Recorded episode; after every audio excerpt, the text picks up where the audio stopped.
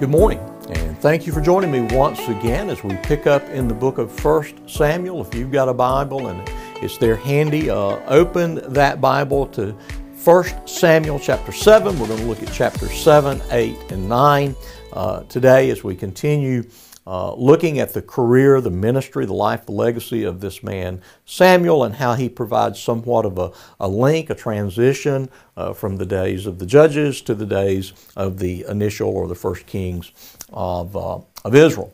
And so in chapter 7, we see uh, additional uh, comments on Samuel to his faithfulness, his proclamation, his call to faithfulness within the nation, that he functions as a priest and a prophet and a judge. And, and, and again, that's, uh, I, I, mentioned uh, earlier that uh, Jesus Christ is the perfection of all the Old Covenant offices prophet, priest, and king.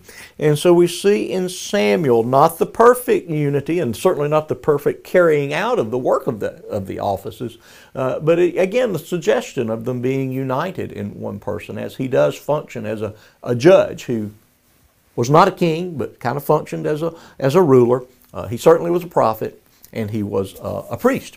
And, and so uh, we see here uh, that uh, uh, Samuel is going to accede to the wishes of the people that's recorded in chapter 8. They desire a king, and God explains to them, they really haven't rejected your leadership, Samuel, they've rejected mine. And so the call for a king, uh, and, and, again in an ironic, a contrasting kind of way, uh, again uh, highlights the need for a king, but yet the failure of these earthly kings. And so their failure, uh, as well as their successes, anticipates the perfect king, the ultimate king, uh, the ultimate son of David, uh, the Lord, Lord Jesus Christ. And so in chapter uh, 9, we see that uh, this particular very promising man uh, is uh, selected and, and, anointed to be a king. His name is Saul, uh, who seemed to be a, a, bit of a backwards type shy person, but, but he sure did look like a king. He was a robust uh, type of individual, and so he looked like uh, one that they thought they would want to rule and to lead them uh, into to battle. Uh, but of course, his appearances proved to be uh, rather uh, deceiving, and so he he will fail, and the monarchy will be taken from his house and later given uh, to David.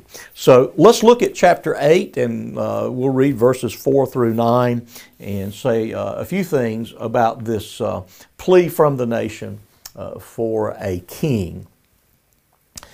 Then all the elders of Israel gathered together and came to Samuel at Ramah and said to him, Behold, you are old, and your sons do not walk in your ways.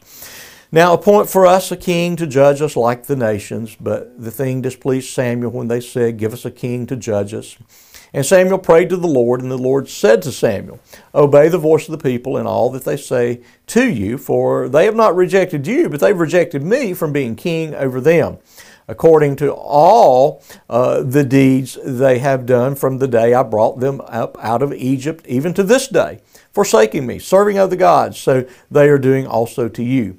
Now then obey their voice. Only you shall solemnly warn them and show them the ways of the king who shall reign over them.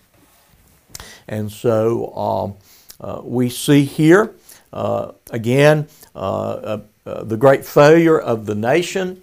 Uh, and I hate to say the failure of the old covenant because, again, God set up a good system, a good covenant. He called for obedience. The, the problem was on the side of the people. Uh, they would fail. Uh, they would not look to God as their king, as their ultimate deliverer, as their ruler.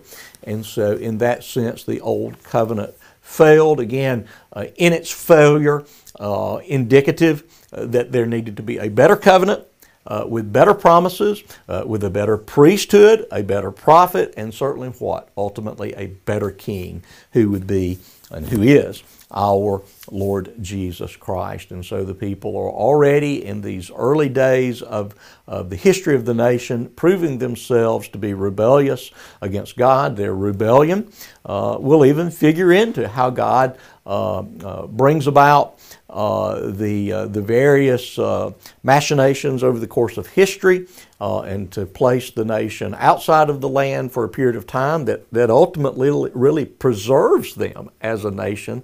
Uh, they're allowed to go back, but they become an occupied nation uh, from the time really soon after their return until the days of the appearance of the Lord Jesus Christ when they were a Roman occupied or client state.